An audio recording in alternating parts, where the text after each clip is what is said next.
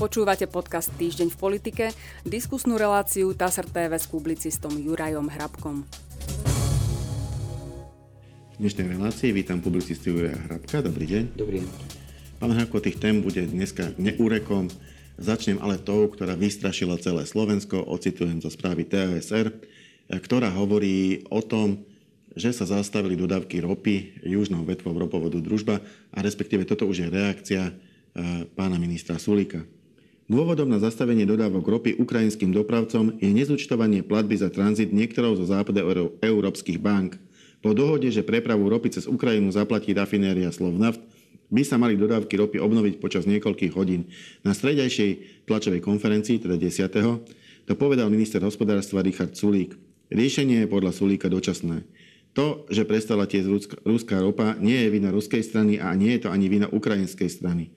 Zdôraznil Sulík. Chyba sa podľa neho stala niekde v západnej Európe, keď banky nepustili platbu a naopak vrátili ju späť do Ruska. Ja by som za tým nehľadal žiadny ďalší politický kontext, lebo tam žiadny nie je, dodal minister. Výdavky si Slovnaft podľa ministra finančne vyrovná s ruskou stranou. Ropa prestala na Slovensko tiesť už minulý štvrtok, teda 4.8. Sulik priblížil, že dodávky ropy boli od začiatku ruskej invázie na Ukrajinu dovtedy prerušené už trikrát. Vždy išlo o krátkodobé výpadky. E, ešte dodávam, že aktuálny stav je, že už e, sa teda tento výpadok skončil a dodávky sa obnovili. Otázka ale je, či to naozaj vôbec nie je politický problém, len nejaký drobný problém technický, alebo práve naopak by sa politici mali zaoberať tým, ako zabrániť tomu, e, alebo aspoň urobiť maximum preto, aby sa takéto prípady pokiaľ možno neopakovali. Samozrejme, že je to aj politický problém. Ropa a energie vo všeobecnosti sú jedným z politických nástrojov, ktoré politici radi využívajú a používajú, keď je to podľa nich nevyhnutné. V tomto, čo hovoríte, ale ako ste citovali e, pána ministra hospodárstva, tak mu verím, tom jeho, respektíve nemám dôvod spochybňovať jeho slova, že išlo iba o technickú záležitosť, že banka neuhradila platbu a Ukrajina potom samozrejme nemala dôvod eh, otočiť koutiky tak, aby, aby to prúdilo tam, kam to prúdiť eh, má. Ale to politické riešenie potrebujeme samozrejme, aby sa to nestalo viackrát opakovanie, pričom stať sa môže aj to, môžeme dospieť aj k takej situácii, že bude zaplatené a aj tak to nebude tiecť. Ani to sa nedá vylúčiť. No ale zatiaľ, to je taká trochu špekulácia z mojej strany, ale zatiaľ treba to politické riešenie urobiť tak, že ak je to naozaj tak, ako hovorí pán minister hospodárstva, a opakujem, nemám žiadny dôvod spochybňovať v tomto jeho vyjadrenie, tak potom jednoducho toto vyžaduje politické riešenie na úrovni Európskej únie.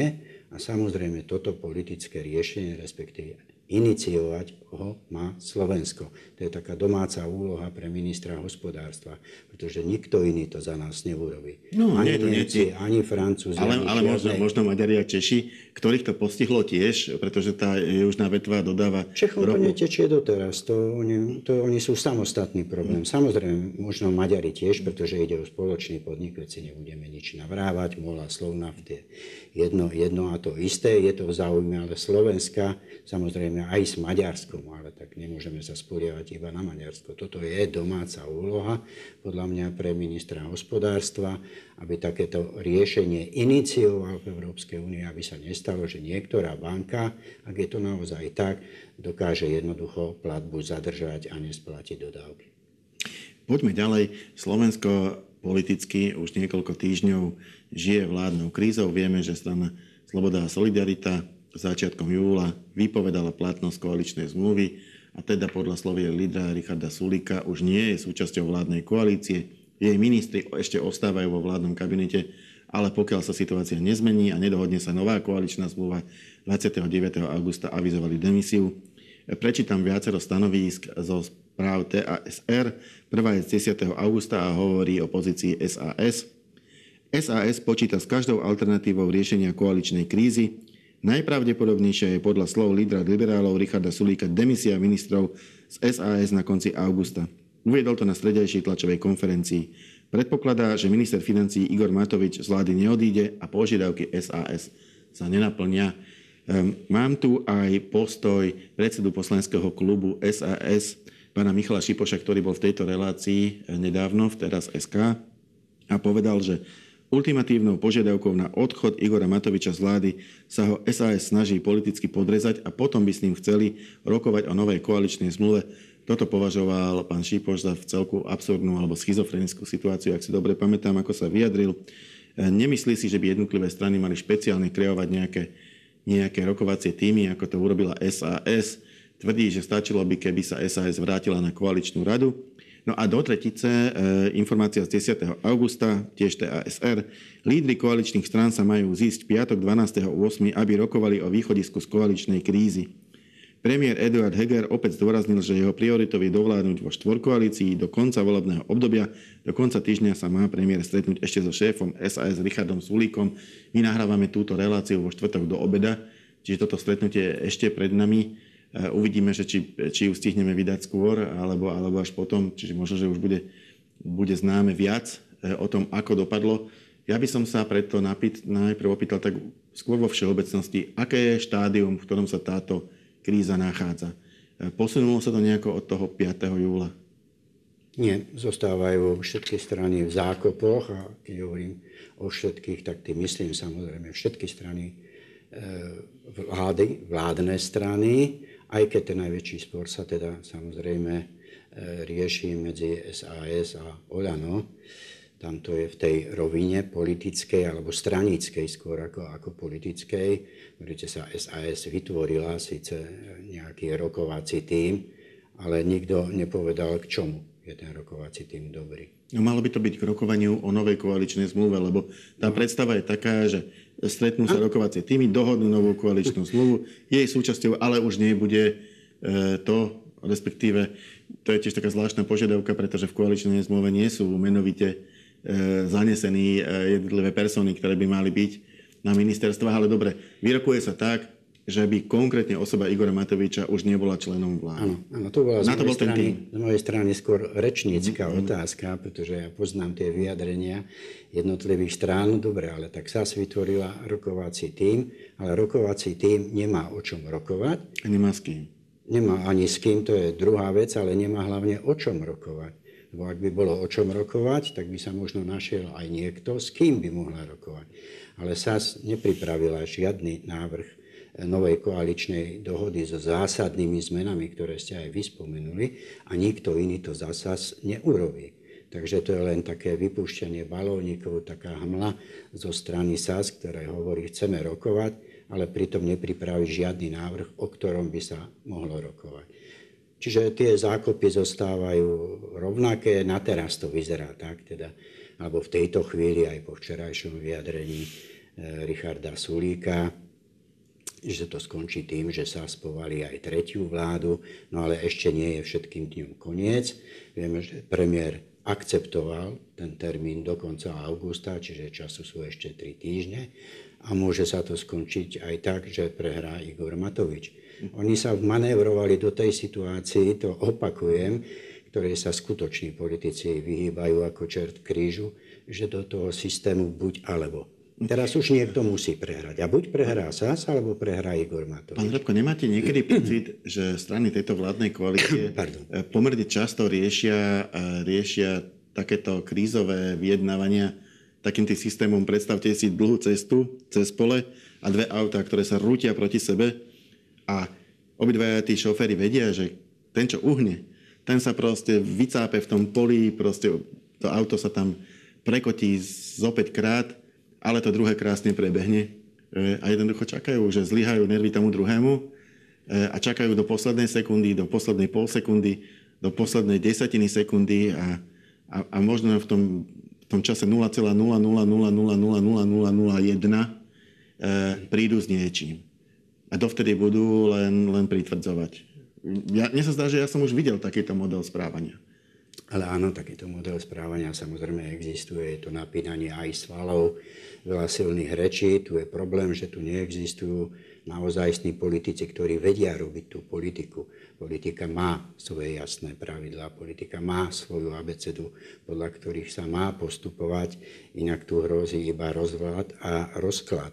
A toto je presne taká situácia. Ak použijem ten váš prímer, no tak tie dve autá, respektíve ich šoféry, zabúdajú alebo nechcú vidieť, že tú cestu lemujú ľudia diváci. A tí na to doplatia. A to je to hlavné, o čo by malo ísť, aby tí ľudia, aby tí diváci na to nedoplatili, či jeden vybočí alebo nevybočí a spravia, spravia zrážku medzi sebou. Vidíte sa, aj Eduard Heger, on to vysvetlil vlastne, vlastne včera z môjho uhla pohľadu veľmi, veľmi jasne, keď, a to budem citovať, pretože to stojí za to a pamätám si to, lebo to bolo iba v stredu, teda, teda včera, keď vyhlásil, ako, ako predseda vlády, že potrebujeme e, zostať zodpovední, jednotní a hlavne potrebujeme zostať vo funkciách. Toto treba tesať do kameňa, pretože to je jedna z charakteristík, okrem chaosu a zmetku súčasnej vlády. Čiže ak budú robiť všetko preto, aby zostali vo funkciách bez ohľadu na to, aké, v akom štádiu rozkladu a rozvratu sa krajina nachádza, no tak potom môžeme počítať s tým, že naozaj budú až tie riadne voľby, že sa nenájde pardon, 90 poslancov, ktorí by odhlasovali predčasne.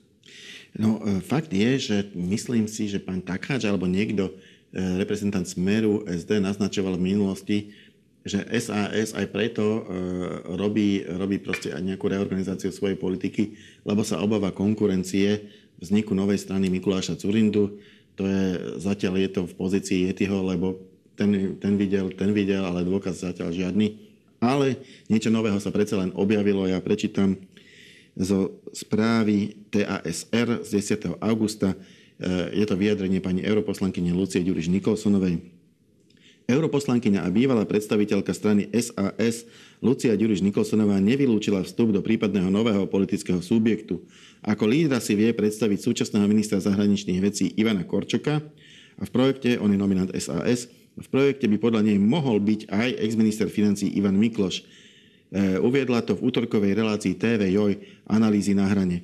Nemyslí si, že expremiér Mikuláš Durinda by mal mať v novom projekte nejakú líderskú funkciu. Nová strana by sa podľa nej mala snažiť o nerozhodnutých voličov, ktorých počet bude narastať. Tu ma zaujalo viacero vecí, poznamenám len dve. Zurindová strana bez Durindu mi trošku prípada ako mákový koláč, bez maku aj bez koláča v konečnom dôsledku. Jednoducho stráca toto podstatné, to znamená dvojnásobného premiéra, za ktorého nejakým spôsobom tento štát fungoval. Druhá vec je, že nielen, že by mala byť bez neho, ale mala by byť postavená v podstate na báze politikov z tejto vládnej garnitúry, to znamená dokonca aktuálneho ešte stále ministra zahraničných vecí a europoslankyne zvolenej za vládnu stranu SAS. Tam sa mi zdá e, dosť ťažké, aby potom oslovovala e, de facto voličov, ktorí sú kritickí voči vláde, lebo malo to brať e, najmä, najmä hlasy, hlasy hlasu. Tak, tak ja neviem, ako, ako hodnotíte toto? Je to konkurencieschopný subjekt alebo len ďalšie trieštenie aj tak už mála hlasov, ktoré, ktoré ten myšlienkový prúd alebo ideový prúd vládnej koalície má. Ten subjekt, o ktorom hovoríte, neexistuje. Áno, je to len úvaha. Ten ešte, ešte neexistuje a pri všetkej úcte k pani europoslankyni musím povedať, že to sú iba babské reči. To sú iba babské reči, ktorými sa netreba vôbec zaoberať. Zaoberať sa tým budeme môcť, keď nový subjekt vznikne, keď uvidíme, kto tam bude, keď uvidíme, s akým programom predstupy a potom to bude naozaj, naozaj relevantné o ňom hovoriť. Ja zachytil som dve veci, ktoré sa týkajú pána Korčoka.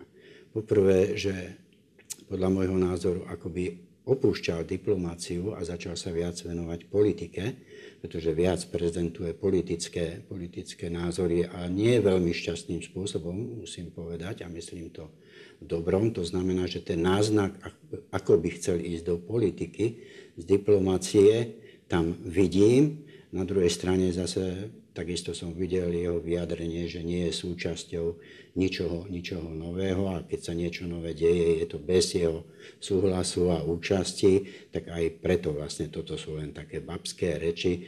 Je pochopiteľné, pani Lucia Juriš Nikolsonová potrebuje nové politické krytie. Ak chce zostať v politike, Lebo nie, je to, nie je nič na tom zlého, že sa obzerá, kde, kade, ako by bolo, keď nič nenájde, že sa pokúsi založiť aj, aj nový politický subjekt, ale toto sú naozaj iba, iba babské reči.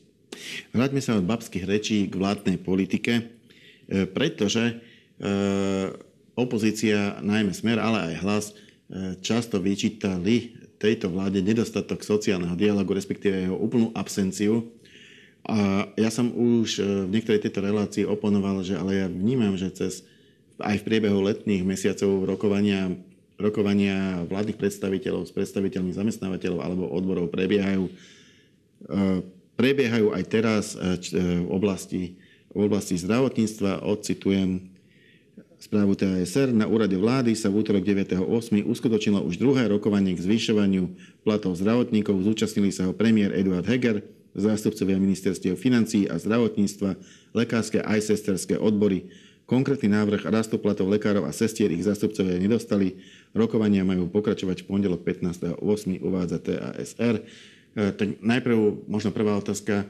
Existuje teda sociálny dialog? Druhá bude potom nasledovať konkrétne k výsledkom tohto stretnutia. No, museli by sme si definovať, čo považujeme za sociálny dialog, pretože to nie je, každý ho vidí inak. Podľa mňa ani Robert Fico nerobil sociálny dialog, iba sa ním oháňal, boli to mimikry, aj tak, aj tak si ho robil vždy po svojom. Faktom je, že rokoval so sociálnymi partnermi, ale sociálnym dialogom ja by som to nenazval z môjho uhla pohľadu, teda čo znamená sociálny dialog, konec koncov mal podpísanú, alebo ešte aj má podpísanú zmluvu s Konfederáciou odborových zväzov, takže si to mohol dovoliť, dovoliť takto rokovať. Ale aj to, čo sa dnes deje, na čo narážate, alebo o čom hovoríte v súvislosti so zdravotníkmi, ani to nepovažujem za sociálny dialog, ale za naťahovanie času zo strany vládnych predstaviteľov a to, že im to lekári a zdravotníci ostatní, s ktorými e, rokujú, dovolia tak dlho naťahovať, pričom zdravotníctvo je v kolapse a doplácajú na to ľudia, no tak to už si musia vybaviť medzi sebou. Ale toto nie je sociálny dialog v tom zmysle, v akom by mal sociálny dialog vyzerať. Vláda naťahuje čas, ona pustí nejaké peniaze, ale pustí ich čo možno najneskôr bude nútená ich pustiť. Proste tá situácia je neudržateľná. No a zdravotníci zatiaľ pristúpili na hru vlády. Hm? A to je tým pádom aj váš komentár k tomu, že ako dopadlo toto stretnutie. E, Vieme, že dopadlo, sa. Pardon, že dopadlo nijak. Bez nejakých veľkých záverov dopadlo to stretnutie, že sa stretnú. Čo je možno úspech, keby sa tak udialo pred rokom a pol. Hm? Ale nie v dnešnej situácii. Hm. Lebo všetci vidia, že to zdravotníctvo je v kolapse. Veď toho máte plné správy. Prejdete sa po krajine, všade počúvate iba na zdravotníctvo a to už nehovorím iba o rodičke. Moja posledná e, správa, ktorú budem čítať v tejto relácii, e, hovorí o umrtí významného predstaviteľa Slovenskej republiky. Je z 8. augusta. E, vo veku 98 rokov zomrel v pondelok v Ríme kardinál Jozef Tomko, TASR o tom informovala tlačová agentúra konferencie biskupov Slovenska. S bolesťou v srdci a zároveň s nádejou na vzkriesenie oznamujeme, že dnes 8. augusta 2022 v skorých ranných hodinách vo svojom bydlisku v Ríme v kruhu najbližších spolupracovníkov odovzdala, eh, odovzdal šlachetnú dušu pánovi jeho eminencia kardinál Jozef Tomko, uviedla kancelária. Možno aspoň pár slovami, eh, ako vy ste ho vnímali, akú úlohu zohral v slovenskej histórii pán kardinál Tomko. Pán kardinál Tomko bol nielen cirkevnou, ale aj svetskou osobnosťou podľa môjho názoru. To znamená, že, že bol osobnosťou, nie celebritou, to by som raz dôraznil, ale naozaj skutočnou osobnosťou nielen pre veriacich, ale aj pre časť neveriacich. No a to všetko ostatné, čo by ste chceli odo mňa vedieť, vás musím odkázať na cirkevných komentátorov a analytikov, pretože ja som svetský komentátor a analytik, ale jeho posolstvo podľa toho, čo viem a predpokladám, tak bude církev udržiavať ešte veľmi dlho. Pretože bol naozaj úspešný, veľmi úspešný v tom, čo robí. Ďakujem pekne. To bola posledná otázka našej dnešnej diskusie. Ja za účasť nej ďakujem publicistovi Jurajovi Hrábkovi. Ja ďakujem za pozornie. A my sa v našej relácii stretieme opäť na budúci týždeň. Dovidenia.